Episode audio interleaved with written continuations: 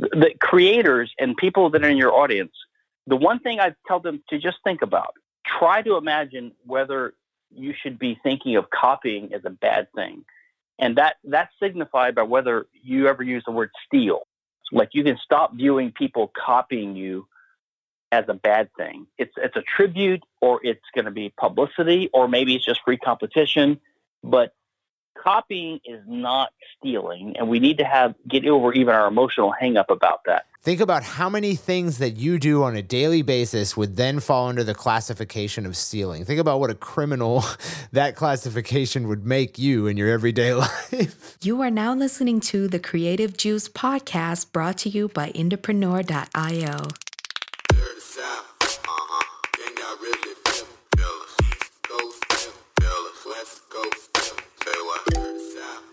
What's up, Indies? Welcome back to the Creative Juice Podcast. I'm your host, Circa, and Corinne is not with me today, but probably for for good measure because um, I've gotten uh, really nerdy about this topic recently. I think uh, anyone who's listened to this podcast knows that about me, um, involving you know copyright law and how it's affected our industry, the music industry.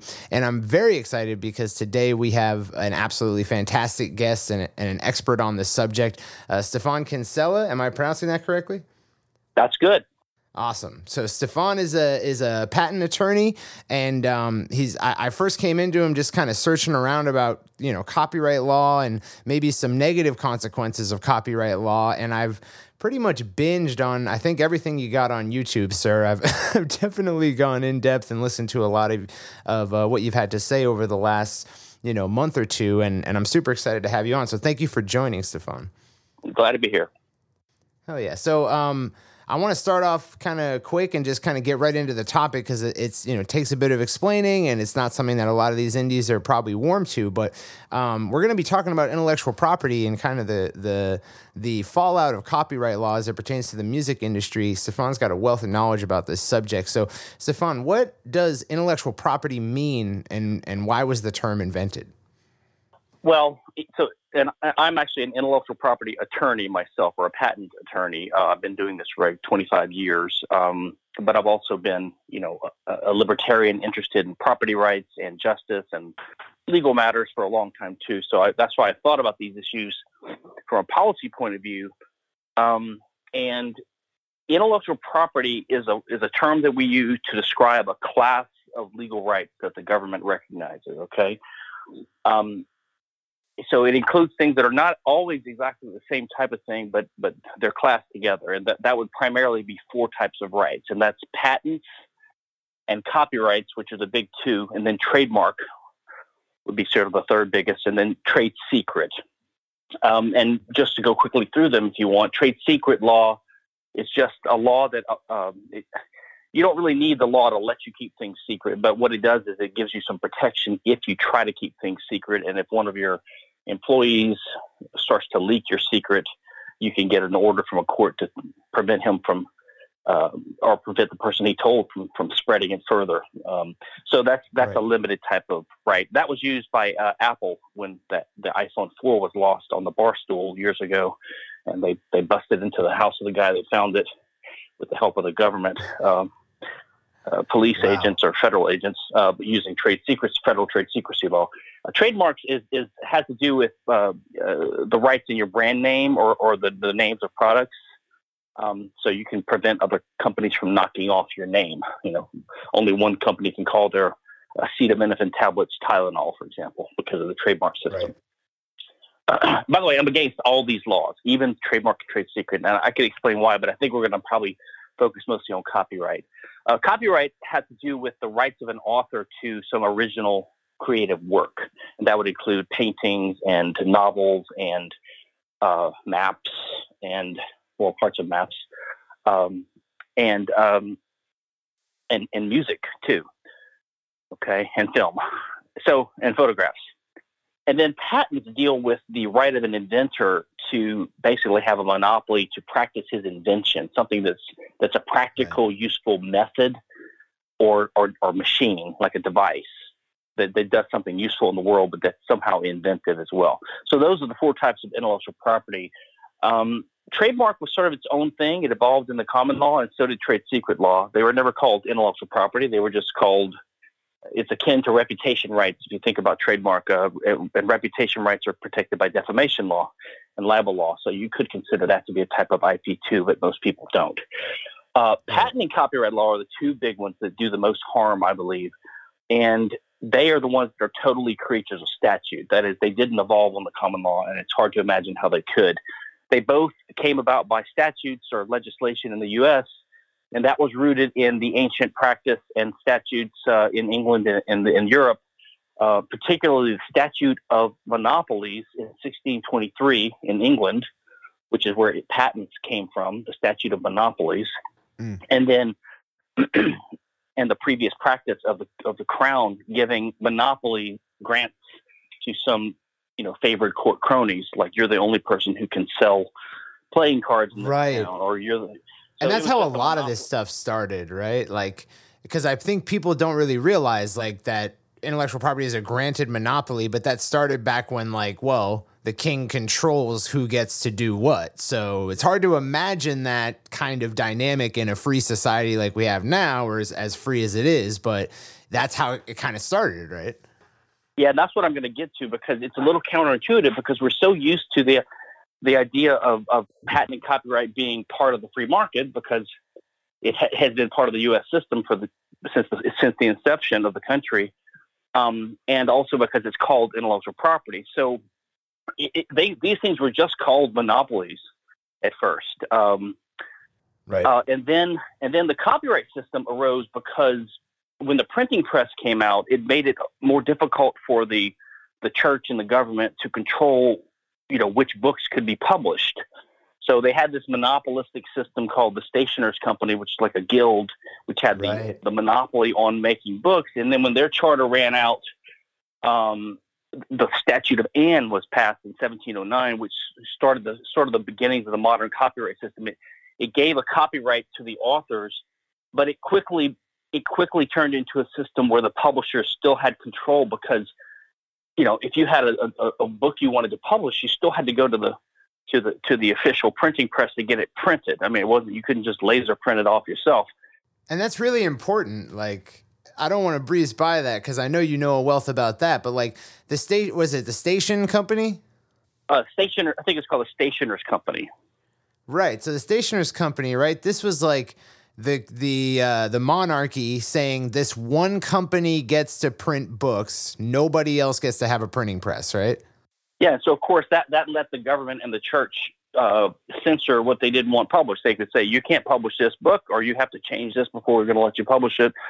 Uh, and not right. only that, the rights after the after the statute of Anne, the, these copyrights that authors held, you know, it, it routinely became the practice for authors to turn the rights over to their employers or to the or to the publishing house, uh, the publishing companies, which is which is the leg. We see the legacy of that today. is changing a little bit because of the internet and Amazon, um, and, and, and, you know, uh, but it's uh, and iTunes and things like that. But uh, until recently, you know, uh, I mean, don't you remember when Prince had "slave" put on on his face because he was right. trapped by one of these recording contracts, and it's just the legacy of it that everyone says copyright and patent are for the little guy, but really uh, you know, 99% of these things had been owned by massive corporations, uh, and the artists or the authors or the inventors who created it had to end up turning it over to them anyway. Um, right. There's actually a really good for anyone who's interested in this. There's a uh, there's a guy named Karl Fogel who's on the board of my my little foundation, Center for the Study of Innovative Freedom. Uh, he's got an article, "The Surprising History of Copyright." I've got a link to it on c4sif.org under the Such a great, page. Great article. It's a great history of how, it. yeah, yeah, it's a great history of how copyright emerged, and uh, uh, it's surprising. But um, in the in the 1800s, after the U.S. started um, having, you know, was founded and had these copyright and patent laws, um, you know, people, the publishing industry and and other industries started becoming dependent right away on the fact that they could use these patents to stop competition and they could use copyrights to stop people from copying their books and sell them at a higher price and all these right. things. And so at the same time, the free market economists started saying, what's going on, you know, across America and Europe? Why do we have these monopoly grants that are kind of contrary to the free market, you know? And so there was sort of a growing skepticism and growing criticism. And so the defenders of patent and copyright, uh, in, as part of what they did to keep these laws in place, they started defending them by calling them intellectual property. They said it's not a monopoly privilege granted by the government; it's just a property right. Right. And everyone's like, well, well, what do you mean it's a property right? A property right is like a car or a horse or a piece of land, uh, or maybe even your own body, but it's a it's a tangible corporeal thing. And it's a scarce resource, right?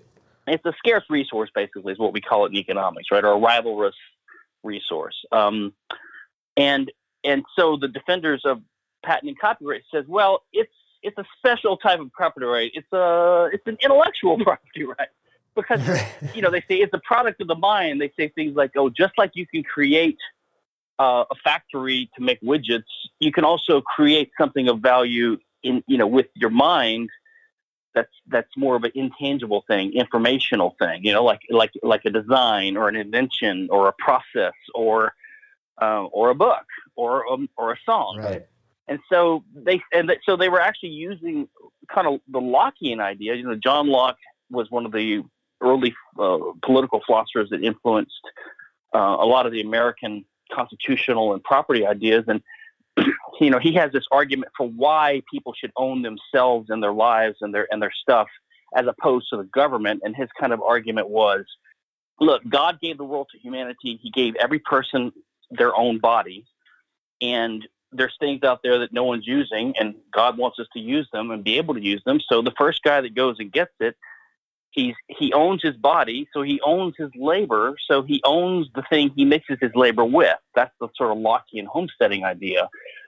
And now that idea was sort of a metaphorical argument meant to explain why you know human beings as individuals have sovereignty over the government, or why the government is there to serve people rather than we're owned by Right. the government. Okay, so it was kind of radical and good, but the argument was sloppy in a way in that it said this it had this step about you own your labor. Um, and that has led ever since then to unending confusion, I believe. And, and uh, but because you don't really own your labor, you own your body. Labor is just an action. You don't really own your actions. You you perform actions with your body. You don't really own those actions. They're just what you do. But saying that you own it made people think that there's something you own in addition to your body, and that's the labor you generate. Um, and actually, that led some people think in part to the to the labor theory of value, which is at the root of communism, right? The idea that Right. uh, if you're a worker for a company, you're laboring, you're creating value, but you're not getting paid the full value of that because the employer is making a profit off of your labor. So they're exploiting you. And so that led to the explo- exploitation theory of communism. And there's a kind of a related fallacy, um, which we call the labor theory of property, which is that if you labor on something and you create something of value, then you own that thing. But that was never really the core of Locke's argument. The core of Locke's argument was that if there's an unowned scarce resource out there and someone starts using it, then they have a better claim to that resource than anyone else because they came first. Yeah, they labored on it, but they don't own it because they own their labor. They own it because they came first. Um, so in any case, the, the the campaign worked to start calling these things intellectual property or IP law, and nowadays it's become so entrenched that everyone thinks of these things as a natural part of capitalism or the West instead of a derogation and from from, from this and an intrusion into the free market into free freedom of life. So it's not surprising that what you see now is that the way patent law works and the way copyright law works is sort of um, a legacy of or an echo of what their original purpose was. So patent law, the purpose was to reduce competition basically by giving someone a monopoly in the, in the original uh, usage of these letters patent that the king would grant. And now we see the same thing happening. Some company will have, uh, like like in the smartphone industry, you have these two or three or four big smartphone makers, and each of them has thousands of patents, and they use them to sue each other, and they cross settle, and then they settle, uh, they settle, and they cross license to each other, and then they back down. Prices are raised for the consumers to pay for all the legal bills and the royalties, but uh, but small guys on the outside, an independent smartphone maker, let's say, couldn't could never emerge right now because they would just be killed by the barrage of patent lawsuits from the big three or four. Um, and so it basically creates these walled gardens around industries and creates like an oligopoly or even a monopoly in some cases. Um, so it, it reduces competition and creates basically monopolies, um, which Yeah. is what their original purpose was. And the copyright, the purpose again was to control thought and to censor thought. And that's what copyright does now. I mean, I think YouTube processes like a million takedown notices a day. This is just YouTube, um, generated usually by robots of these big companies. Sometimes they're so stupid they take their own stuff down. Uh, so that's and so basically when people are making documentaries or making music uh, i mean you you probably there there's notorious cases. There there was that case where robin thicke um you know the song with pharrell and robin thicke when they were basically sued uh, and they lost. Uh, they were claimed to quote unquote stole uh the earlier and they showed by, in uh, court they broke it down the music theory behind it. They broke down the rhythm the chord change everything and they were like this is not the same song and they still lost. Yeah, uh, because copyright is broad and it covers what they call derivative Right. works. So you so you only or have the spirit of the work right? If it basically yeah uh, uh, something else was derived from it they say. But all these standards are totally uh, arbitrary and non-objective they're not scientific at all. So it's it, it becomes sort of a judgment call of the jury or the judge at some Right. point. But the whole point is a moving target. but it, but the problem is not that. The problem is that that's what the debate is. Is that if the problem is right. is your song too close to another song? Or, or, or even did you copy it? Like if you copied it literally step for step the presumption is that that's wrong. No that's clearly wrong. So if you get too close to that that's what you did that was really that was wrong. But we you know the presumption that copying is wrong is one that I think we need to to rethink because that's that's I think it takes an- copyright law itself Yeah, there's I mean there's so much in that. I've already written down a bunch of different avenues we can take that down, but I think that's the thing is like it's a bit of hubris to us to presume that you're not copying just because it seems novel to you. Like correct everything is copying, right? Well, in, in the in the field of invention and what patents cover, uh, I really think there's basically never a case of a true invention in the sense of someone just coming out of nowhere. Uh, e- everything Right. is incremental in science. Everything is in technologies. Everything builds upon. Iterative, yeah. Yeah, yeah. Uh, usually, things are invented when their time has come, meaning the background, other ideas that enable it, are, are starting to become widely known, and then someone's going to inevitably go to the next step. In fact, usually when there's big inventions, uh, there's multiple people working on the same Right. thing or almost the same thing at the same time, and just whoever gets to the patent office first gets the claim The, credit. the light bulb, the telephone, it seemed to have been invented simultaneously around the world in three different places, right? Yeah, and and and then in the in the case of copyright, of course, uh, uh, a lot of artists get upset by my ideas when I basically say I think we should abolish copyright law, and they instantly jump Right. to the well, you don't respect what I do. You don't respect the creative process. You don't think creation matters. You, you know, you think it's okay to to praise a capitalist for inventing an, an iPhone or a watch or a car, something tangible, or growing fruit or something but but you don't respect the fact that we're making something valuable for the human race too. You don't want to give us protection. So they get this this sort of uh, it's emotional in a way. They get hurt. You know, they Right. think, or or they think that that you know, like someone like me, but I don't appreciate the role of the mind. I, I'm I'm only materialistic, and I only care about material things. Uh, or you know, I only like the engineers or STEM majors, but not not the English majors and the and the artists. But that's not really an Yeah. argument. You know, it's, it's it's just an emotional response. But what these people don't realize is that they're harmed by these laws. Some of them are helped. Yeah. Some of them are harmed. I, I admit that. You know, um, Well, I think it, the, the ecosystem is harmed, right? Like, I, I hopefully with this podcast, I can help introduce these ideas in a way where people don't get that impression from you. But I, you can correct me if I'm wrong, but I assume that what you believe is that if these industries were operating under free market principles, that everyone would be better off for it, including the artists economically. there's probably a few people that have made um, uh, uh, uh, way higher profits than they could have without the system. But that's true of any law that that, that is, is a, that favors some companies. In the terms of patents, probably we're all worse off because it slowed down human innovation and, and made us all poor Right. over time. Um, it's given. Well, I think market innovations. I'm sorry, I didn't mean to interrupt, but I like no. I, I, think that's true of music too. You know, like uh, if we had if we had the pressure of having to monetize artwork for hundreds of years without this protection, I'm I assume we would have innovated the sales chain of this thing as well, how we monetize. Whereas we're now relying on this like broken system.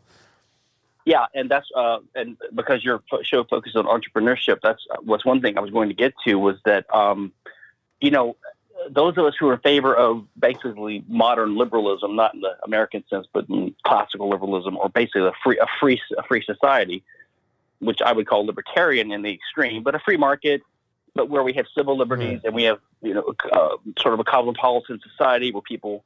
Uh, we have a flourishing market for art and expression, and there's tolerance of different types of people, and there's diversity. You know, the kind of this nice rosy view that we all would like to have of which we kind of do have of the West, like Canada, the U.S., Western Europe. You know, these kind of countries compared to the other models in the world. Um, right. You know, the the uh, the the idea is that on a free market, you have you do have competition, but competition means someone is trying to make it in life. They're trying to have a successful project. They're trying to make a profit. They're trying to do something in their life that is successful. And usually that means doing something that's profitable, right? Uh, I'm an engineer, I'm a, I'm a doctor, I'm a truck driver, right. whatever. Uh, or maybe I start a store and I sell bananas or I raise oranges or, you know, chickens or, or, or I make, or I make iPhones.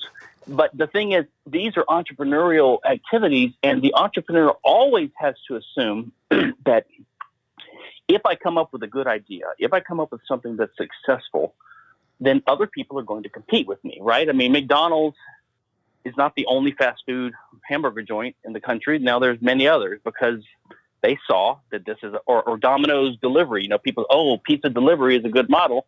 So they're not going to enjoy their monopoly position for very long. People will compete, and you have to build that into your model as an entrepreneur. You have to say, all right, people will start competing with me. How am I going to keep making a profit after competition starts mounting? So you have to think of ways to do it. I'm going to keep innovating, or I'm going to use my brand name, or have customer loyalty programs, whatever. These are all innovative tactics people uh, have to engage in. Now, but the same thing is true of artists. I mean, I'm a, a novelist or a poet, you know, or an inventor right. of, a, of a new widget. They have to realize that, or, or let's say the pharmaceutical industry, uh, we're going to invest lots of money in a new in a new drug, and and we know that because it's just a compound, it may be expensive to figure out how to make it, but once you figure it out, as soon as other people find out, they can pretty easily start copying my drug and compete with me, and it's going to make it hard for me to make a profit and to recoup my R&D costs. You know, that's the classical argument that we need patents in the pharmaceutical industry. But the, fundamentally, it's no different than any other entrepreneurial activity in in in in, the, in, the, in society because you always face competition, and you always have to take that into account when coming up with your business model. So, of course, the right. entire music industry and film industry and photography and painting and not, you know uh, book publishing it would it would be different if if the copyright system had not distorted it the way it is now. It certainly would be different. I mean, documentaries wouldn't be they wouldn't be afraid to include footage that they needed to to tell the story like they are now. They have to tiptoe around things. Right. You know, someone writing a song, well, if they think... wanted to you know, sample someone else's song, they would just sample it. They wouldn't be afraid of a copyright suit. So who knows what people would right. do in the absence of uh, copyright.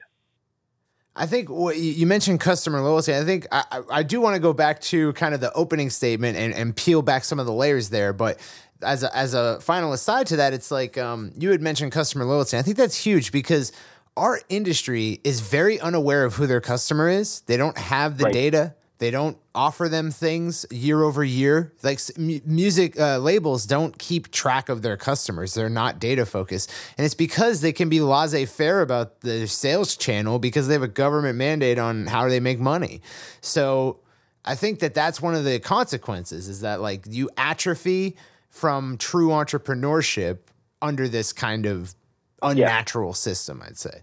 Yeah, you can you can rest on your laurels because you basically have a, a monopoly privilege, and it just and uh, I mean you you see this right now in the emerge this emerging thing where there's there's all these YouTubers and um, they they do podcasts or they do uh, prank videos or whatever they're doing, and they are hustlers because they are always trying to know who their audience is. They're trying to give them little right. freebies and um, they are really customer focused, right? Because uh, they know they have to every day keep persuading people to support them. And um, yeah, so I, I think that uh, um, the removal of copyright would not be a threat to 99% of artists. They would be liberated. Uh, and uh, especially with the, with the technology we have now to enable so much more independent, you know, small budget work. Yeah. Well, I, I do want to go back to because like there was some really interesting stuff at the beginning that I don't want to skip over, and I kind of want to peel back the layers of this because it's very hard living in today's mm-hmm. society to contextualize how this started. But it's important, I think, for people to realize copyright did start as censorship. So you had the printing press gets invented. That means that the written word can be copied and distributed worldwide very fast, much faster than ever before. And the the what is it? The monarchy of of Britain was the one to create the stationers company.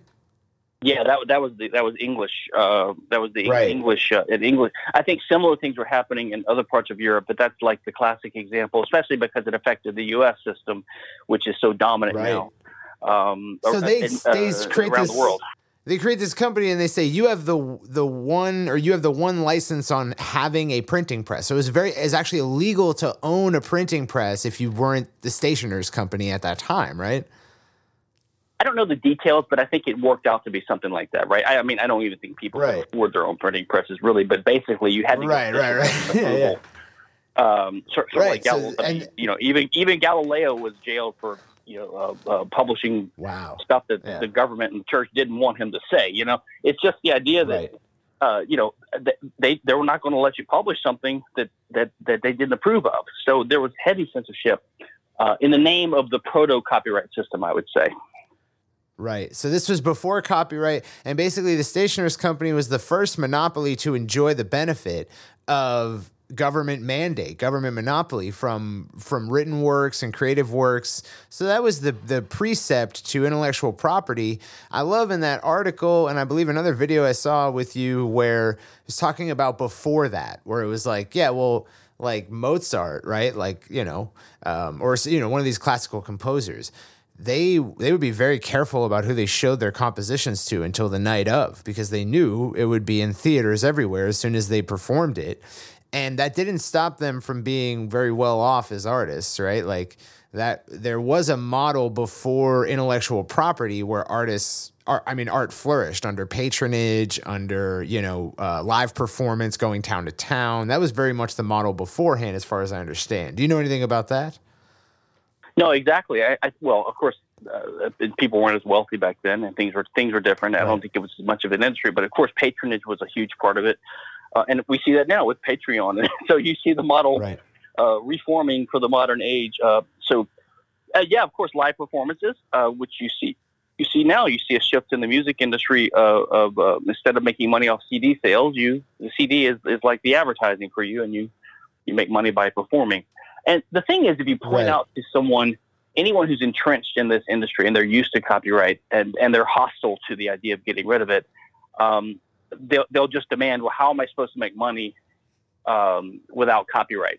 Uh, as if copyright made money for a lot of independent artists anyway. You know, I, in in the past, lots of people write for free or publish for free or make music for free. They or they don't get paid very much. But um, and if so, if you give them an example, like you say, well, if you're if you're a musician, you can you can uh, sell tickets to a concert so you answer right. their question, or if you say, or if you're a novelist like J.K. Rowling, you could sell your first book on Amazon for 99 cents each and build up a massive audience, and and then you could announce to the to your millions of fans that I have book number two ready, and as soon as I get, you know, uh, a million pre-orders, I'll release it. I mean, or maybe right. you're paid a consulting fee to be the consultant on the official movie version of Harry Potter, while there's two or three knockoffs being made because you couldn't stop them. But also your your works may have the potential to become much much more famous without these restrictions, right? Like, you know, it like I think like the worry about how it's going to monetize often prevents people from ever even trying to get it out there in the first place.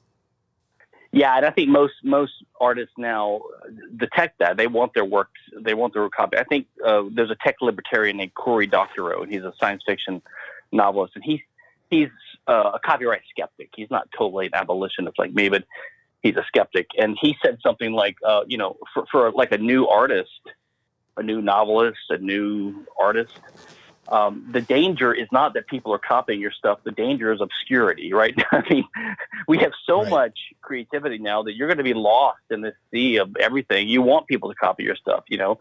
Um, right. So, so yeah. So, but the point is I, that if you point out to people that are hostile to the notion of changing anything, um, and you so you give them the example of how Rowling could make money as a novelist, or you give them the example of how a musician can make money by touring then they'll just come up with something else. They'll say, well, what about a poet?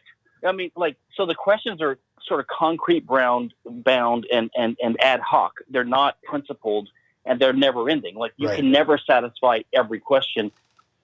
So, in a way, it becomes almost like the arguments that people use when they, like, sort of left leaning Democrat, socialist types, when they argue for government welfare programs and if a conservative or a libertarian says, well, we, we think we should abolish that, and, and then they say, well, then what's going to happen to the poor? And you say, well, there would be private charity. And they say, well, can you guarantee there'd be charity? See, so they want right. a guarantee what they think welfare is.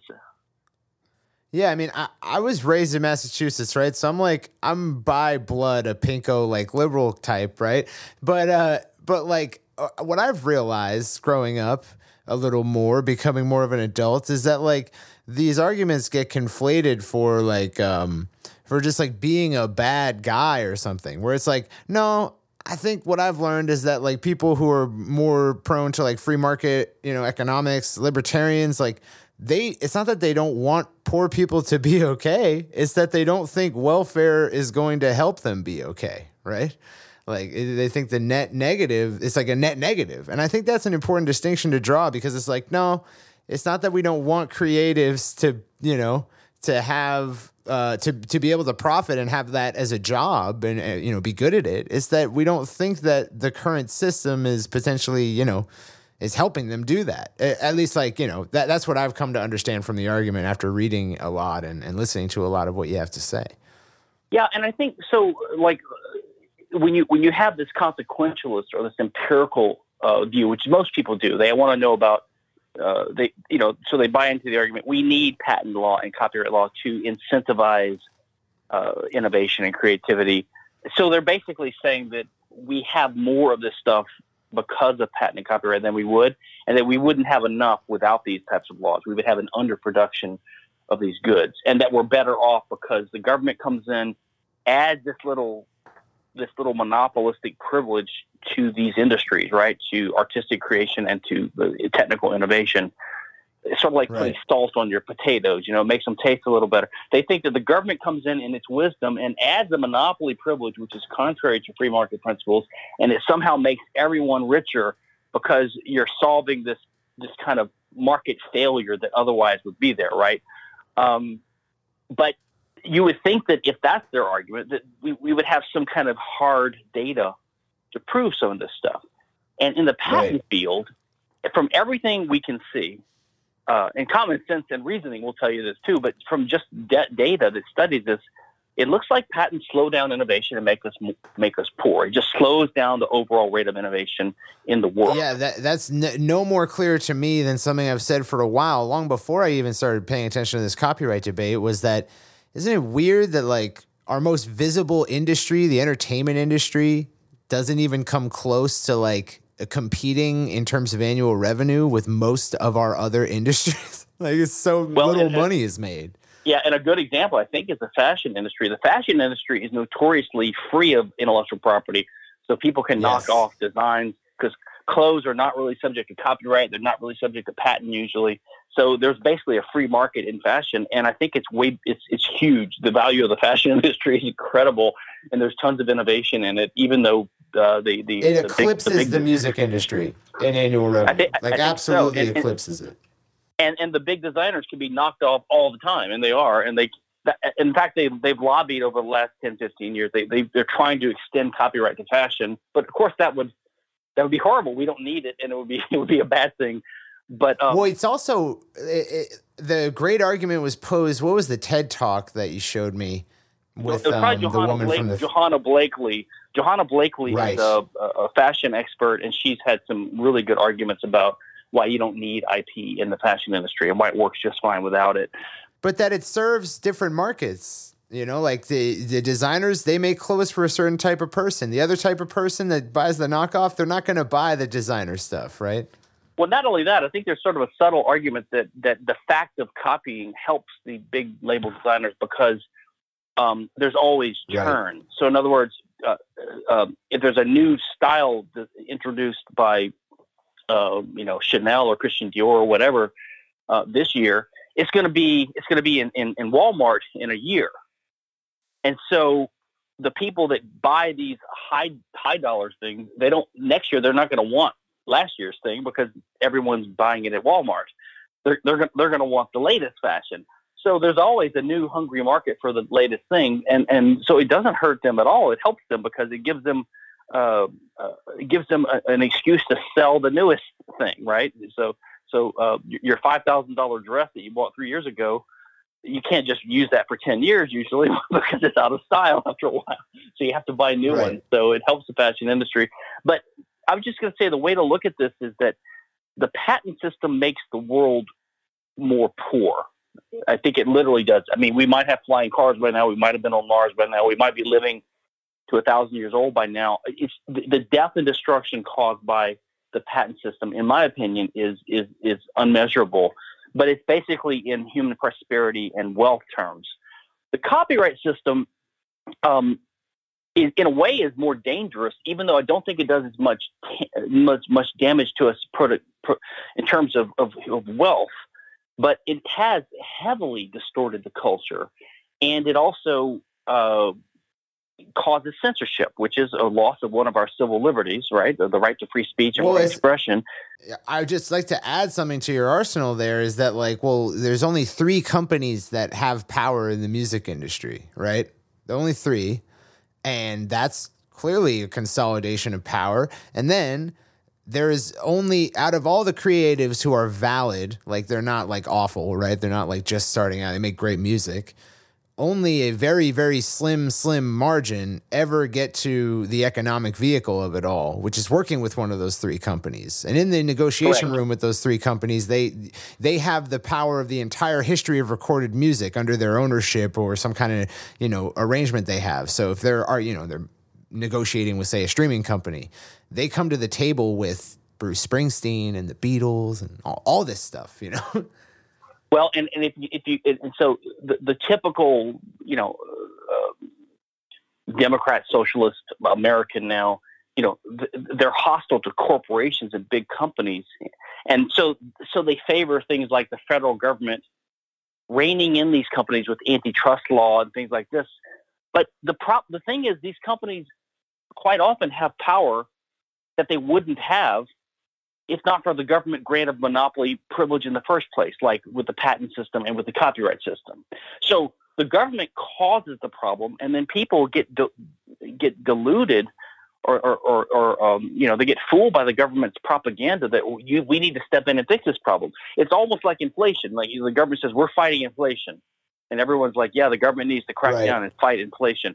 Well, but the government's causing inflation by having a printing right. press, central bank that that inflates the money supply. That's where inflation comes from. It comes from the government printing too much money. So the government, it, it's not like it's an external threat that they're helping to defend us from. They they are the threat, and the same thing is true with the way culture is distorted. And I, but I would say that the key thing in our modern age, I personally believe that uh, the internet is one of the most important inventions of all human history, and right. it's potentially our salvation from tyranny, right? Because we can communicate, we can be aware of what the government's doing, um, and and anything that threatens internet freedom and the internet itself, I think is a big, big, big problem for civil libertarians. And of course, copyright does that because websites are shut down all the time. Uh, speech is taken right. down all the time in the name of copyright. The government is always threatening to reduce internet freedom in the name of stopping piracy. So copyright is being used as a, an excuse by the state to limit our freedom on the internet, and that's very, very dangerous. And artists who are in favor of copyright should should really think think hard about that. I think uh, there's another thing here where like um like uh, what I've learned about the libertarian argument, and it's one I admire greatly, is like um is that certain things seem like they might be helping but they're actually hurting, right? The law of unintended consequences. Like, you know, the motives behind it are one thing, but the actual effect of it is the opposite. And I think that's what we've been talking about this whole time. But, uh, you know, hearing Milton Friedman say things that, like, you know, with in regards to like tariffs and immigration and saying, like, look, these things, these activities aren't profitable. So it's like, you know, you might think that you need to step in and like, you know, control it all but at the end of the day, the free market would like very quickly find out that these you know, the companies would fail if they acted in these sort of anti-competitive ways. Like he draws the argument that like you know um, that closed borders aren't necessarily profitable. The tariffs, p- putting tariffs on other you know countries' goods, ends up you know making your country poor. Um, and I, well, I think it's like such an interesting thing, you know, like to to draw because it, it really shows you how you could go with like you know like there's always a second layer to ideas that people don't often consider. Yeah and, and one of the famous uh, classical liberal thinkers frederick bastiat a, a, frenchman i think in the 1850s you know he had this great this great metaphor which henry hazlitt expounded on in his great book uh, economics in one lesson. But bastiat talked about the seen and the unseen. And he, he talked about so we see like if the government right. builds a bridge we see the bridge they built but we don't see what projects now can't be built because money was taxed away from people that they could have used for some other project, right? So, um, right. so his point was that economic analysis, like the art of it, is to keep in mind the long term and overall consequences of of a policy. You can't just look at like the part that's flashy and visible. You have to look at the at the downsides too. And of course, that's the art of economics is, is you know taking costs and benefits um, uh, into account.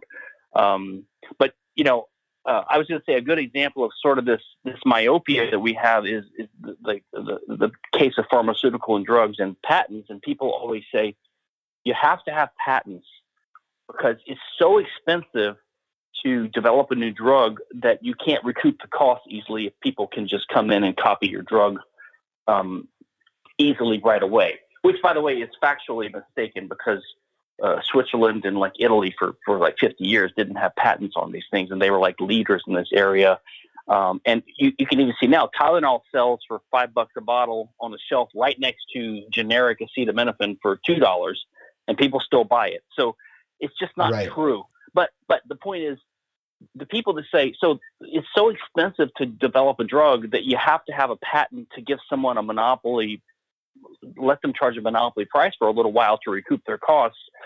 But they don't stop and ask, well, why does it cost so much to develop a drug? And that's because of the FDA, the, another government program, the, the Food and Drug Administration. Right. The, the, the system that they they impose on the pharmaceutical industry makes it so expensive to develop drugs that that now we have calls for. So it's it's so convoluted. The federal government comes in and they regulate the making of drugs, which makes it more expensive.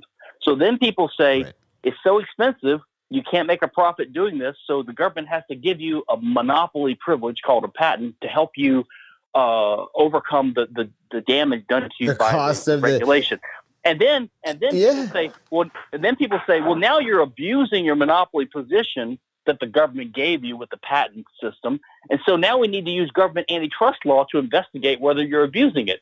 So it's like one right. government law. when does it end? When do you go back a step and say, well, maybe we shouldn't have more of it. We should have less And this is what, what, what the great Austrian economist um, Ludwig, von, Ludwig von Mises said. He said he said controls breed controls, and you right. know we see this in the in the in the tax system. The tax system, everyone criticizes it for being complicated. The reason it's complicated is a tax is passed. People find ways around it, so they amend the tax law to catch those people that found a way around it. Uh, and then people find a way around that. And so it just keeps, so it's a game of cat and mouse, right? People are always trying to take advantage of the little loopholes that are in there. And then the government right. tries to close the loopholes. So it gets more and more complex. It's a never ending kind of chase. Yeah. I, I, I love the. Well, let me just say, if the income tax was 1%, yeah, yeah. people would just pay it. They wouldn't, it wouldn't even be worth keeping your receipts and trying to take advantage of loopholes if it's one percent. So the problem is that taxes are high. It's not that there's loopholes. If you have a high tax system, people are going to squirm around and try to get out of it. And the same thing with right. the copyright system, right? It, it, it, the copyright term lasts over a century now. That's another reason right. the copyright system is worse than the patent system. Patents at least expire in about 17 years. Copyrights can last for over a century. Yeah that is a very important point, and I kind of want to talk about that in the context because you said um, the seen and the unseen. And the last time I heard that was I was watching. Not not that he's the end all be all. I don't think he like most libertarians would say he's a soft libertarian, but Milton Friedman uh, mm-hmm. talking about. Um, he said the seen and the unseen. He talks about look if a beet sugar farmer gets a, a subsidy to grow their their beets, right? That like it's worth everything to them to you, the consumer, it's maybe an extra cent on your sugar, right? So, are, are like you got to look at: Are you going to go down and lobby for that extra cent on your sugar? No, but the beet sugar farmers are definitely going to do that. So it's the same thing with copyright law. It's like, are you going to go down there and lobby for these like controls that you don't even really understand, or are the publishers more incentivized and more well funded to go and do that, and record labels as well? No, that's that's and public choice economics too, like James Buchanan. These guys, this is the kind of logic they use to point out, you know, the, the cost of a given program are often diffuse and spread out, so no one has a big incentive to fight it. But the special right. interests that, that benefit from it, of course, fight it. Which is why we have, for example, um, uh, you mentioned how American culture is sort of dominant around the globe, um, and it is partly because just because of America's dominance um, on the world scene since since World War One or two, um, and you know the advent of of, of, of movies and music. Um, uh, but this what this means is that uh, uh, the, the, the the music industry, the film industry uh, in America are extreme uh, lobbyists to to not only keep ratcheting up um, copyright protection in in the U.S and increasing the penalties. Where now it's a jail, it, it's it, it's a criminal. You can go to you can actually go to prison for uploading a movie. I mean, there's people in prison now. There's a guy that went to prison for uploading Jesus. the Wolverine movie a few years ago. I mean, things like this. I mean, Aaron Swartz, the guy that uh, helped invent, I think RSS or something. You remember the young kid? He was he, he was facing 15, 30 years in prison for uploading a bunch of academic papers to the internet, and he committed suicide. I mean, so you, you do have uh, the criminal ratcheting up of these things. And in the beginning of the country, the copyright term was 14 years. Um, and it could right. be doubled to 28. If you applied for it, you had to register it actively. You had to put a copyright notice, and it didn't even cover things like, uh, I think it didn't even cover um, uh, ma- uh, uh like paintings and things like that, because the Constitution talks about writings. It's pretty clear. Right. Well, another thing about paintings is that like they hold the original value, right? Like with paintings, like buying a, a reprint is not as valuable as buying the original. So it's a it's kind of a little bit of a different setup where like yeah, they, well they still respect like uh, more free I guess free market economy in that kind of realm. Um, at well, least more than if, music um, does. I don't know if you've noticed this yourself personally, or this is just anecdotal on my part, but I it seems to me that like say 15 years ago 20 years ago, if you go to a concert, there's all these prohibitions on taking pictures and recording. Um, right. Because they're like hyper worried about copyright infringement or having bootleg recordings. But now, now when you go to a concert, they, they just don't. They've given up. They don't really care. I mean, they know everyone's got their iPhones right. and they can record. Well, it's because they got a taste of the benefits of acting as if they were in a free market economy. I think. that's what that's, that's what I think. I think they realize they can't stop it. They also realize it's not a substitute for the original thing. Having a guy hold his iPhone up in the middle of a, a Sting a Sting concert is not going to hurt his future tours. It might only help it.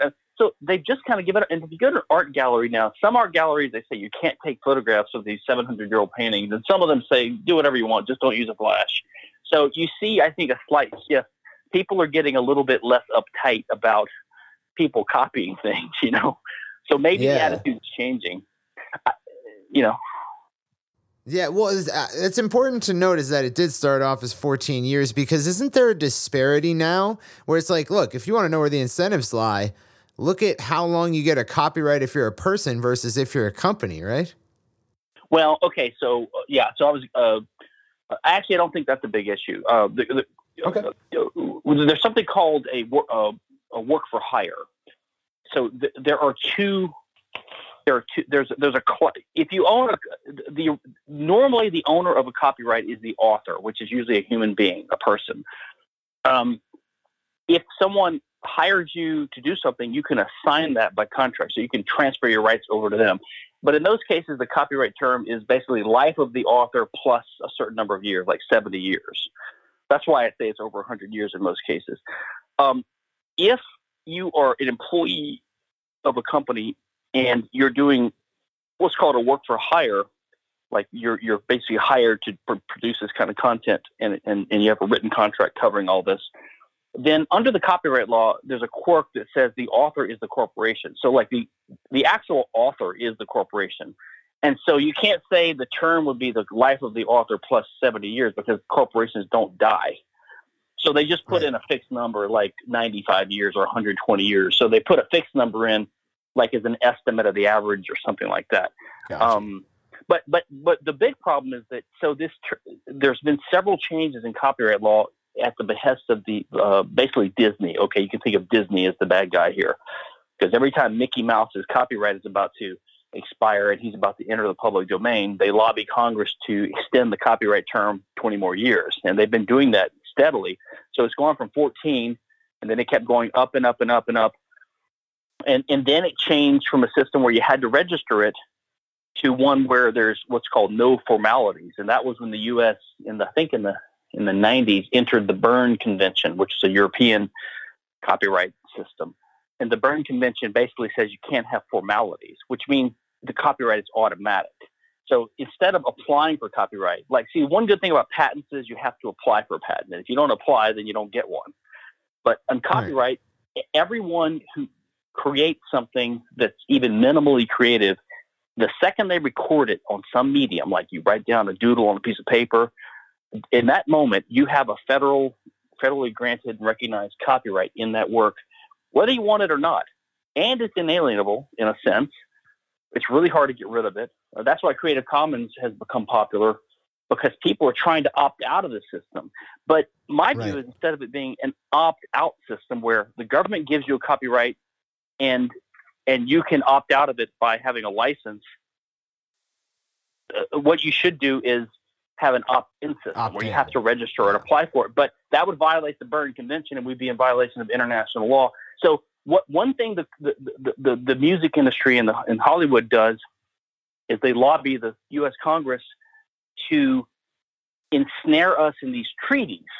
So we're bound under international law to respect a certain level of property rights so that it would be a violation of international law to change our laws. So, for example, if we wanted to reduce the copyright term back to 14 years tomorrow, which some people call the founder's copyright because it was the copyright we had at the time of the founding generation of the country, um, that would be a violation of international law because we're obligated wow. to keep it at a certain minimum level. So they do these things to tie our hands so that we can't even have good reform of the copyright system.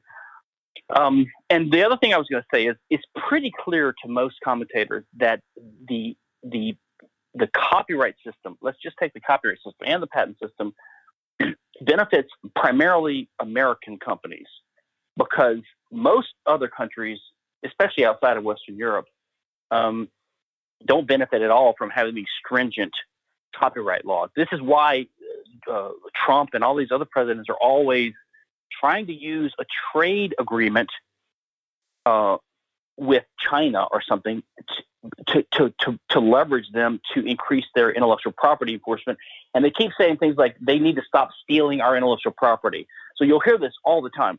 Now, what most people don't understand because they're not, you know, uh, international trade law specialists is that international trade law has literally nothing to do with with with with intellectual property because that's just a local property law. So so it, it should have nothing to do with having like low tariffs between America and China. That right. we're we're going to condition our free trade agreement with China based upon what their local copyright law is. That would be like saying, uh, we you need to change uh, your marriage law in China or something like that. Something that has nothing to do with trade. So we just Right. use our leverage to do this all the time and, and push these laws in these countries that are not in the benefit of almost any of their industry or their people, basically for the benefit of American uh, American uh, pharmaceutical and Hollywood and, and the music industry. Well, I think it's uh, uh, like one thing that's important, like just to cap that off, is that like it's it would seem that in that argument, well, if you're one of these companies, right, then you're you get benefits. So like you know, if you're at the helm of a, a record label right now, like who cares? I'm the one who wins in this equation. But I think that this kind of anti-competitive behavior really puts a cap on what your industry can make. Like there's consequences that affect your growth as well. It's not, you know, like it and and certainly like the intent of the law, at least publicly or or emotionally, is to protect creatives. But it's like that's not what happens. It ends up distributing un i think from what i'm seeing at least from the argument i'm seeing is like the the bigger companies get the benefit but overall everyone loses and I think that's right. they're, I, like, the- think I think the the bigger companies uh, they're holding on to their dominant position. That's a legacy from the old days, and they're going to do everything they can to slow down their demise. But I think they're sinking. Right? Um, newspaper. and even yeah like it's like they're fighting over crumbs is kind of what it's like like it's not even that cool what you're what you're holding on to so hard you know Well, and I think a good a good example of that would be this. Um, so I'm someone who I don't have time to pirate. I don't like to pirate. It annoys my wife if I try to tell her, you know, you're going on a flight. She wants to watch a movie. I, I'm saying, well, go to this special. You know, Yeah. I, I don't do it. It's And more plus, I'm a- difficult. I'm a, patent. I'm a patent lawyer, and I know that if I get caught, you know, I can't. I can't Yeah. play dumb American. So I'm just saying, I don't, I'm a good customer. I pay tons of money. I buy stuff on iTunes. I buy, I rent movies. I, everything I do is legit. But even though I pay ten times more than most of my libertarian or, or young friends, right? Let's say who get stuff for free all the time. Um, I'm sitting there watching something I paid for twice, maybe, and they want to make now make me watch a commercial or prevent me from fast forwarding. It's like, are you kidding me? So, so, so these guys are hurting the one small slice of society that's still supporting them Right. financially because they only have one. They only have the legitimate customers they can really go after. So they go after even us. So I think they're hurting themselves in the long run, and uh, yeah uh, hopefully technology is gonna gonna you know find a, an alternative path that's gonna that's gonna sidestep these guys. So one is, do do you know anything about the Copyright Act of 1976? Because at that time they separated out this whole performance arts copyright, which is what songwriters use to copyright their songs, into that, and then sound recording copyrights, which are for the actual recorded work. And it seems like to me, I can't imagine any reason. I mean, like, I can find very little coverage and historical knowledge online about the Copyright Act of 1976 in general. I can't find, you know, lobbying or protests or any news coverage. But more importantly, it's like, well, in lieu of that, why the hell did they switch it from being just performance arts to including also sound recordings? Um, I have to believe there's some there is some established uh, explanation of that. I, I'm not. Uh, I don't know the answer exactly. Um, Okay. I, I I focus on patents myself, um, Right. and uh, only mentally on copyright entertainment law. Um, my my guess would have to be that uh, it was look. These laws are extremely arcane, and almost no one outside the specialty understands it. Like not many people outside of patent law itself understand this stuff, which is part of the problem with people that run around complaining about uh, changes to the system, or they say that they're a strong defender of IP, and then they confuse copyright or trademark with patent or trade secret. They, Right. they get them all confused, so they don't even know even the broad details. So there, my guess is that there's some special industry, you know, some special interest group that that that took advantage of the public's ignorance of this um, to, to get some change that made the benefit of them. And and now I think there's been further changes since the since Clinton, the Digital Millennium Copyright Act, when they tried to um, not only separate like the original sound recordings and the performance rights and these sorts of things, but to take into account digital digital versions of things. So because technology and, and the and, and the and the industry keeps changing, the, the law does change on occasion.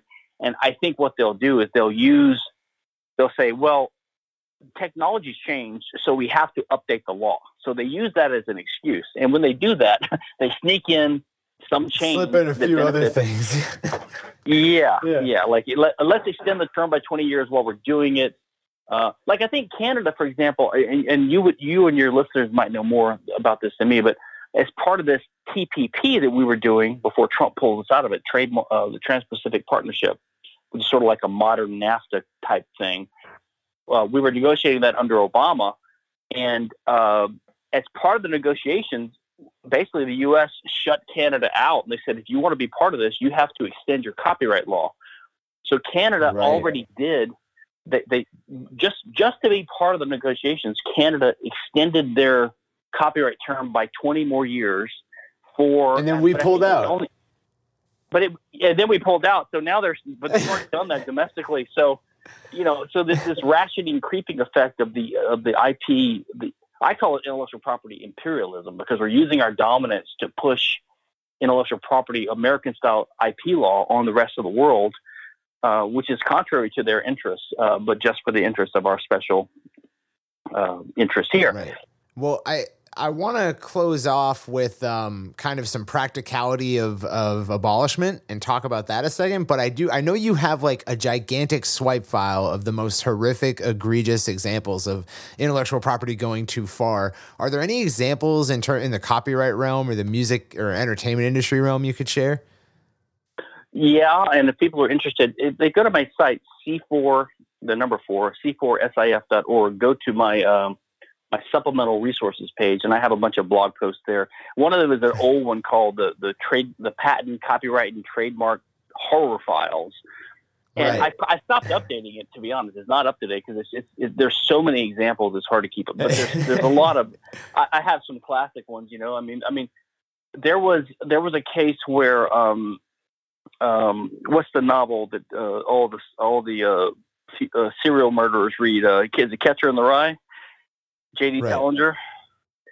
So I think like uh, someone wrote a sequel to Catcher in the Rye, and they were about to publish it, and the, the estate of J.D. Salinger got wind of it. I think this is maybe in the 50s or 60s, and uh, or 70s, and um, they went to federal court and they said that you know the sequel to Catcher in the Rye is a derivative work under copyright law, and the judge agreed, and the judge banned publication of the book. And everyone says, well, right. okay, they just lost the lawsuit. But if you think about it, here we have a government judge saying you can't publish this book. That's what we call book burning or book banning or censorship. Right. right. I mean, yeah. it's, and, there was uh, there was like uh, you know there's a famous uh, uh, black and white film Nosferatu, which is a vampire movie. I'm familiar. And and it, it it was they the producers were sued by the uh, by the estate of Mary uh, forgot the name, the, the author of uh, of uh, of uh, Dracula. Right. Uh, I was just say Mary Baker Eddy, but not the Scientologist. Whoever he, Mary Shelley, right? Mary Shelley. Right. Uh, they were sued for copyright infringement because uh, you know if you have a movie about vampires. Right. We invented vampires. You can't touch that. yeah. So the the judge ordered all the copies of Dracula to be destroyed. Now, I of mean, Nosferatu. Sorry, of, of, of, Nosferatu. And uh, wow. now, luckily, there was you know one left in, in, in, a vault in Czechoslovakia somewhere, and someone finally found it later, and it, it it hasn't been lost forever. But if the judge's order had been carried out properly, we would have lost it. I mean, it, this is these are crazy examples, and I and then later there was a movie with John Malkovich about the making of Nosferatu, and that also probably wouldn't have been allowed right? Under that same judge's opinion. Well, the studios, of course, are worried about uh, liability, so they're going to try to clear the rights before they engage in these projects. Right. And so that's the other thing is that, like the seen versus the unseen comment, we have. I need your permission to compete with you. That's basically what it's saying. I need. Can you? Hey, can I? Can I compete with you? Right, and so it, it, the idea is that you so you know that someone's just going to say no, fuck you. I mean, you're yeah, sorry, yeah. cursing. cursing is allowed. No, it, so, it so you know that sometimes people will not give you permission to have a clip of the JFK assassination video if it's going to be critical, you know, critical of your family. You're just going to say no. So people know right. that, so they don't even try. So that's that's a self censorship is a huge huge problem caused by by copyright and other forms of government uh, thought control. But self censorship is a big problem. People shouldn't have in the back of their minds, oh, I would love to use this this this this video I just found uh, of, of New York from 1920, but it's got a or you know, or 1970, where it's got a, it's got the Chrysler Building. I don't, I don't know if there's a copyright in artistic or architectural designs, and maybe I have to get permission from someone. It's just not worth the hassle. Right. They're going to say no, so you just don't do it. It increases the risk of entrepreneurial endeavors. Like it's and not not on companies because they could easily do it but on individuals on on the person they're supposed to protect. Yeah.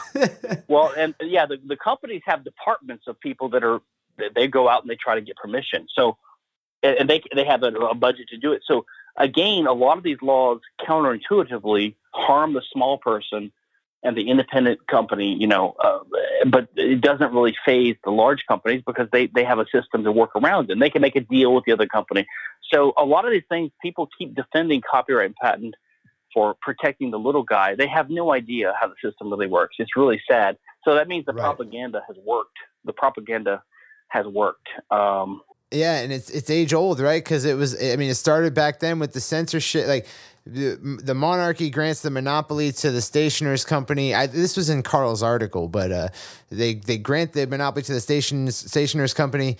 They then get a taste of monopoly, and then when that when they, they lose their monopoly, they lobby to have these publishers' rights, and they they invent basically what was a statute of Anne. Like that was the first kind of iteration of it, and it was all based on like what they wanted. Yeah. So they won. They won their. You said the intellectual property rebrand rebrand campaign worked, and the rebrand campaign was run not by artists but by publishers. I think that's basically right. I, would say it worked, but I think people still know there's a difference. Um, people sense, and maybe nowadays are sensing more and more that it's not really, you know, like like if you have some someone who pirates a movie because they couldn't get it otherwise, people call them a thief and they say, "Oh, you're just trying to get something right. free." It's like, well, I, am not really like the guy that held up the liquor store. I mean, you see these commercials, these public service commercials. They'll say, "You wouldn't, you wouldn't steal your friend's car." Well, then why would you pirate right. the movie? It's like, well, yeah. because when I make a copy of it, I'm not hurting anyone. There's, there's actually a difference. Right.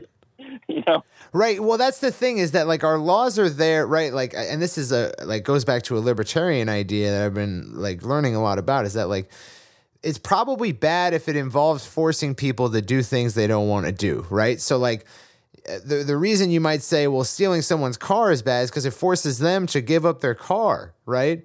So yeah, maybe you want the freedom to steal their car, but not if it impinges on their freedom. But in this instance, it doesn't really impinge on their freedom except the freedom to maybe exploit the advantage of like not having to give you a copy, right? Like, but it's not well, really a freedom of yours that it's exploited. And, there's, there's like there's like an old uh, I forgot who the quote came from. I have it in one of my articles. Someone said that you know even thieves even thieves have a, a, a law among thieves, and like so even right. even a thief who steals someone's car, he doesn't want his car stolen because when his car's taken, it means he doesn't have it anymore. So there's like a code among thieves, right? Um, so even thieves, if you push them, they will admit that stealing is not a good idea because they don't want their stuff stolen. But if you ask right. an artist, it's like, well, you copied, you you were influenced by Bach. How dare you?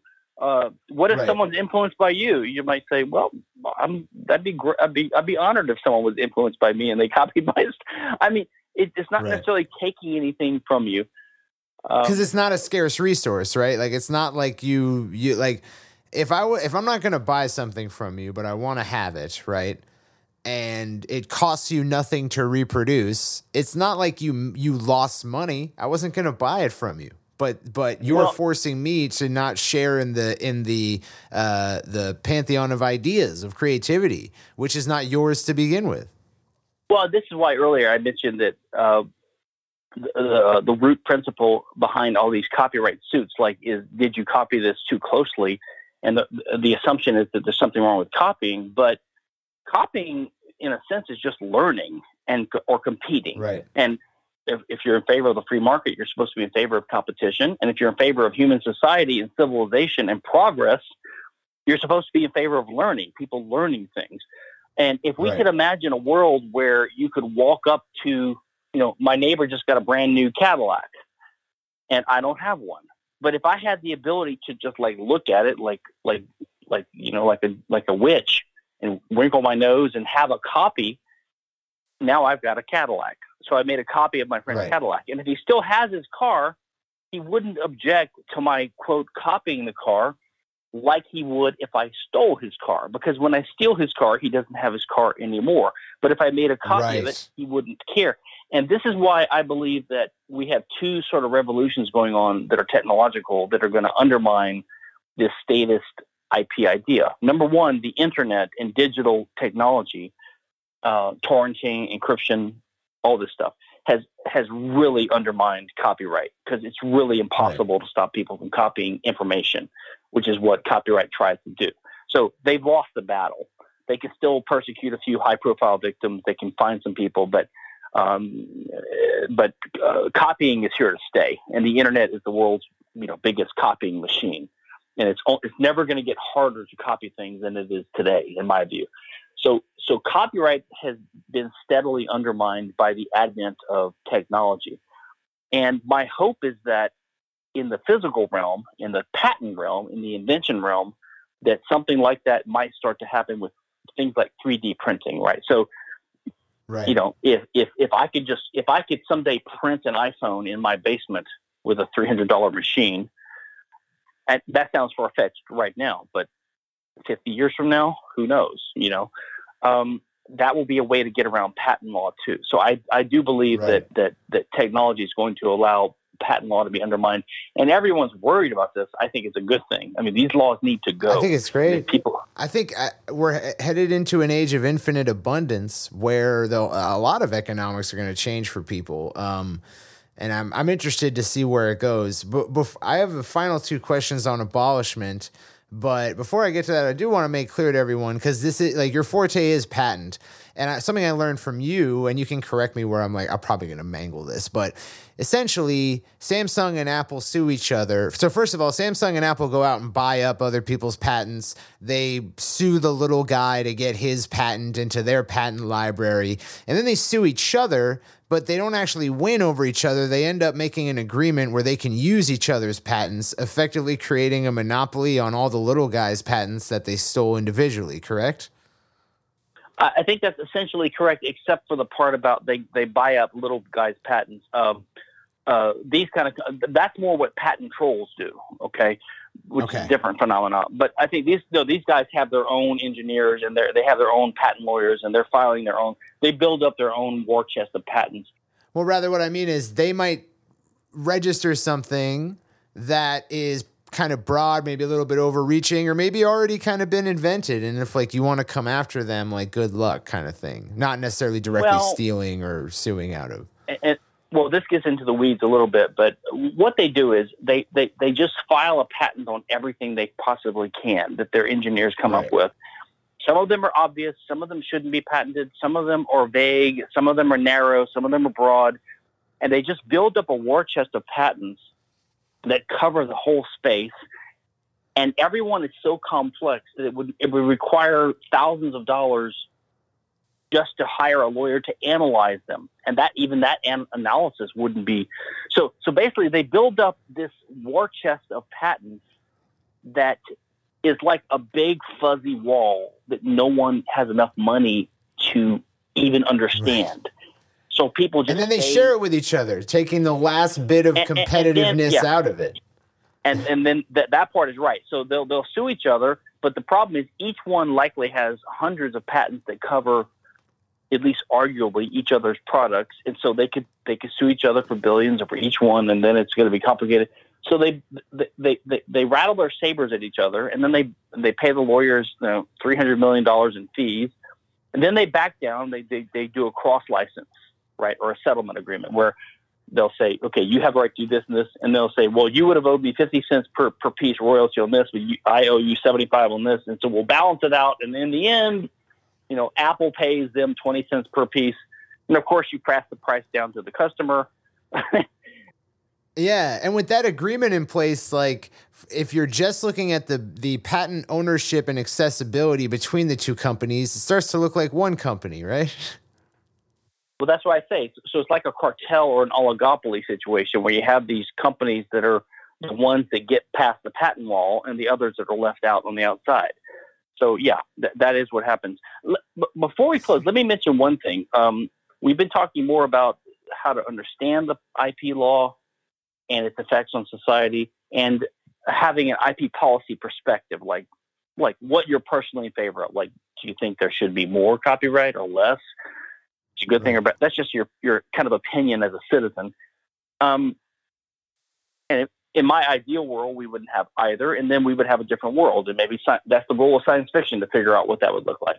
But I did write, right. a, I did write a little book about a forty-page book. It's called, um, I think it's called "Do Business Without IP," and it's uh, oh wow, it, it's it's it's it's like a summary, streamlined guide to like if in certain industries, if you want to try to work outside the system, or or you don't want to copyright everything you do, or you don't want to have a trademark, or you don't want to do this, or you don't want to patent, what steps could you take to maybe step outside the system? Some people are doing this like with normal economic and technological incentives without without doing it for uh, any ideological reason. The electronic music community and the remix community has taken up that charge heavily. They're all about Creative Commons and yeah, and they're not doing that because they're libertarians. So, like in software, you have this whole free software movement, right, where people, uh, you know, gr- grant licenses on everything they do to contribute to a project because that's part of the ethos now. They're not really doing it for ideological reasons exactly. I'm just saying I've got a guide. If people are interested, they can go on that site C4SIF and just it's called "Do Business Without Intellectual Property," and and then you'll see what you could do if you wanted to without relying so much on the status uh, copyright and patent system. What uh, and that's c4sif.org. c4sif.org. Yeah, go to the resources page, and I have a it's like a little free online pamphlet called "Do Business Without IP." Do business without intellectual property. Yeah, this argument, this whole conversation over the last few months has been blowing my mind, and I highly recommend that everyone check out that resources page because I've learned so much and if nothing else, it's intensely interesting. I didn't even know this debate existed. I, I had all these presumptions that have been just blown apart by really smart people uh, on both sides of this debate. So definitely check that out. Now, as a as a let, let, let, let me mention one other thing: the creators and people that are in your audience. The one thing I tell them to to to just think about um, is is try to imagine whether you should be thinking of copying as a bad thing. And that that's signified by whether you ever use the word steal. Like let's say he stole my thing. Um, I mean, your whole orientation can shift. Like you can stop viewing people copying you as a bad thing. It's it's a tribute, or it's going to be publicity, or maybe it's just free competition. But copying is not stealing, and we need to have get over even our emotional hangup about that. Um, there's a wonderful artist named Nina Paley who people should look into. She's she she wrote she, she produced um, and created Sita Sings the Blues, this kind of a, a award-winning little animated film. And you know, she had all these problems procuring rights to these old jazz songs from like the 1920s to put in the, in the soundtrack. And she became an she's a lefty kind of lady. She's not a libertarian, but she became an ardent copyright opponent because of this so she spread all these memes. Like she does these little videos, like co- explaining why copying isn't theft. And she she started this little meme, like you know, co- feel free to copy this. Copying is an act of love. So I'm just saying that we need to maybe consider thinking of copying as something that's totally permissible. Never think of it as stealing or calling it stealing. Because uh, you're not stealing something from someone when you copy them or emulate them or learn from them or even compete with them. Right or it, like i mean and just like look at the consequences of if you choose to define it as stealing think about how many things that you do on a daily basis would then fall under the classification of stealing think about what a criminal that classification would make you in your everyday life well, well e- even this modern lefty idea of cultural appropriation is like a type of extension of the ip idea right it's like you can't copy someone else's cuisine or culture or dress style that's the type right. of IP mentality, right? Um, even though they don't call it that. It's almost pro segregationist, to be honest with you, to make the claim that you can't mingle with the different cultures. Like, it's crazy. well, it used to be it used to be considered a sign of uh, broad mindedness, right, and toleration. If you hey, let's have Taiwanese food, uh, let's have Thai food tonight, or or or, or let's right. celebrate the Mexican uh, the Mexican dress style or whatever. Now now it's an insult because of this right, IP yeah. mentality that that certain people or cultures own certain patterns or ways of doing things. That's the IP mentality, which again was why I think John Locke messed us up. But I don't blame the guy. Right. He, he couldn't have known what was coming. Right. Yeah. Impossible to imagine. What? So, as a final uh, question, I guess set of questions. Number one is, what would it take to abolish copyright law today?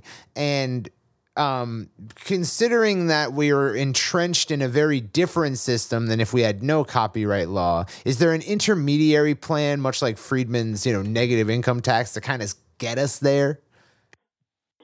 Well, uh, so uh, yeah, on a couple things. Uh, to abolish it would require, I mean, overcoming this public choice problem where there's entrenched interest uh, and everyone to understand this arcane area of law. So I think that's really difficult uh, to abolish it. So I, right. that's why my hope is in technology. I think that just you can't enforce this at a certain point. Um, right. I mean, the, the drug war was a little bit like this, right? I mean, uh, or at least let's say marijuana. I mean, marijuana is surprisingly becoming quasi legalized all across the U.S.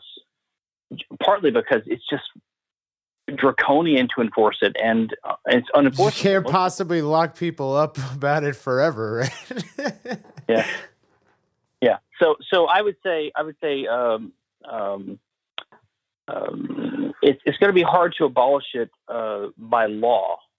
Um, right. It would take a radical shift in under. I mean, everyone would have to be libertarian, basically, which I'm not. I'm not right, counting right. on everyone having a totally proprietarian uh, perspective on on on things. Um, uh, so, and what was your second part of the question? Sorry. Sort of like, is there an intermediary plan or something that is oh, yeah. more feasible than tomorrow's abolishment? Yeah, well, and so even if the U.S. Congress tomorrow decided to uh, to radically to radically downgrade or, or, or exit or, or, abolish copyright or patent, like I said, we'd be in violation of some international treaties. So we, we sort of we sort of accidentally shackled ourselves or handcuffed ourselves. Uh, I wonder how that happened, right?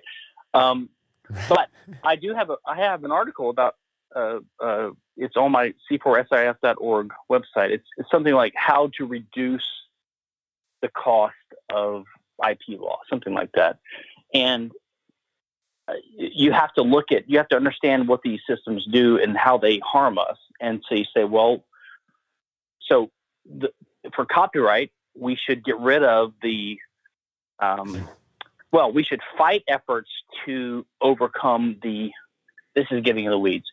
There's something called the DMCA, the Digital Millennium Copyright Act, and everyone thinks it's horrible, and it is horrible, but because it allows people to have things taken down on YouTube. But what it did was it had what's called a safe harbor, and the safe harbor was if you're a publisher, you're not going to be liable for copyright infringement of your users if they publish it on, like, as a comment on your website or whatever, if you take it down as soon as you're notified. So right. that has led to this takedown system, but it also allowed YouTube and Facebook to flourish because they didn't, they weren't liable. Yeah. It, it, inadvertently, I would say. I don't think Clinton knew, and I don't think these guys knew what they were doing. This is 1998, the advent of the internet.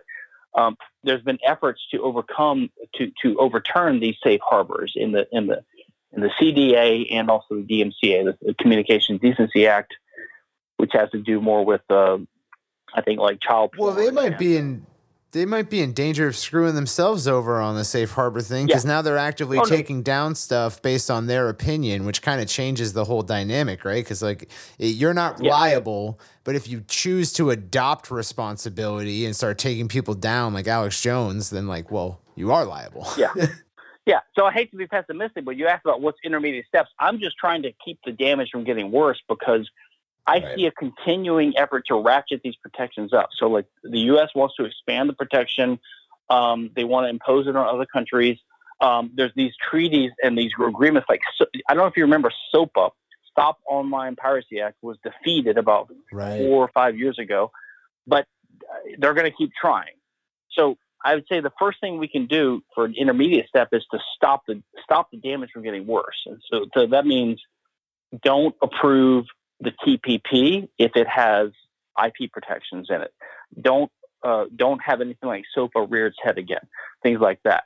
Um, don't let the industry uh, reduce the DMCA carve out.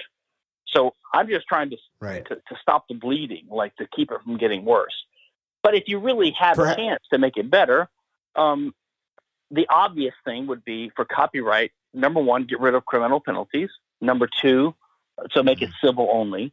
Number two, require actual damages instead of what they call statutory damages, which are just assumed damages, which can be like I don't know, twenty five, seventy five thousand dollars per incident. And right. if you look at what people do on the internet now, most hum- most American citizens probably are liable for 4.5 billion dollars of damages every year. Didn't you say so? You said something like uh, you probably rack up like 10 million dollars worth of copyright damages before you get to work in the morning. but it's, it, but like yeah, and everyone thinks it, it, it's it's actually not a joke because what what what that allows is discretionary enforcement, right? So these companies can say, "Oh, I'm going to go after you," and, and target right. you that's that's the that's the thing is that's it it's um and that this people don't realize this is that like government mandated monopolies in the form of copyright and other things like licensure like they're they become discriminatory vehicles, don't they? Like you, can pick and choose who you enforce on, and thereby, you know, like say you're a racist or you're a sexist or whatever you are that's ist, you can use that through that medium. Well, yeah, look what's happening right now with Alex Jones and all these guys. You know, they're being denied their platform. I think again, this is something that's going to backfire on these guys. I mean, if Twitter and Facebook and YouTube, if if if they start becoming, they're going to create a game B. They're going to create game B for YouTube if they keep doing it. I, I think so. So I so and, and, I hope I hope that they do. Uh, in fact, I'm on right. the board of a group called Library L B R Y, which is sort of an open source way of having an uncensored way of distributing content. But uh, and these things are going to start emerging. But um, but yeah, no, that's that's my thoughts on it. I, I, I just think people people should realize that IP law is not their friend, and they should be open to the idea of copying uh, as as not a horrible thing. That'd be my, I my final it. thoughts on this one. Yeah, man. Thank you so much for taking the time with us. I think this is such an important conversation to have. And even if you're out there and you're not completely sold on you know being a copyright abolitionist I, I, hope we've given you some food for thought to really think about where you stand on this issue because i don't think that musicians do a whole lot of thinking on this issue. We just kind of take it as we've inherited it. So thank you so much for shedding so much light on this Stephan. We really appreciate it. Glad to do it. Enjoyed it. Absolutely. Well so you can find Stephan at that c4sif org, correct? Correct. And then I'm gonna post all the stuff that uh, Stephan sent me and, and that I've really been enjoying learning about in the show notes. If you go to indepreneur.io slash episode 66, you can find not only Stephan's website, but all of those uh, tidbits as well. Thank you again for joining us, Stefan, and we'll see you next week on Creative Juice Indies.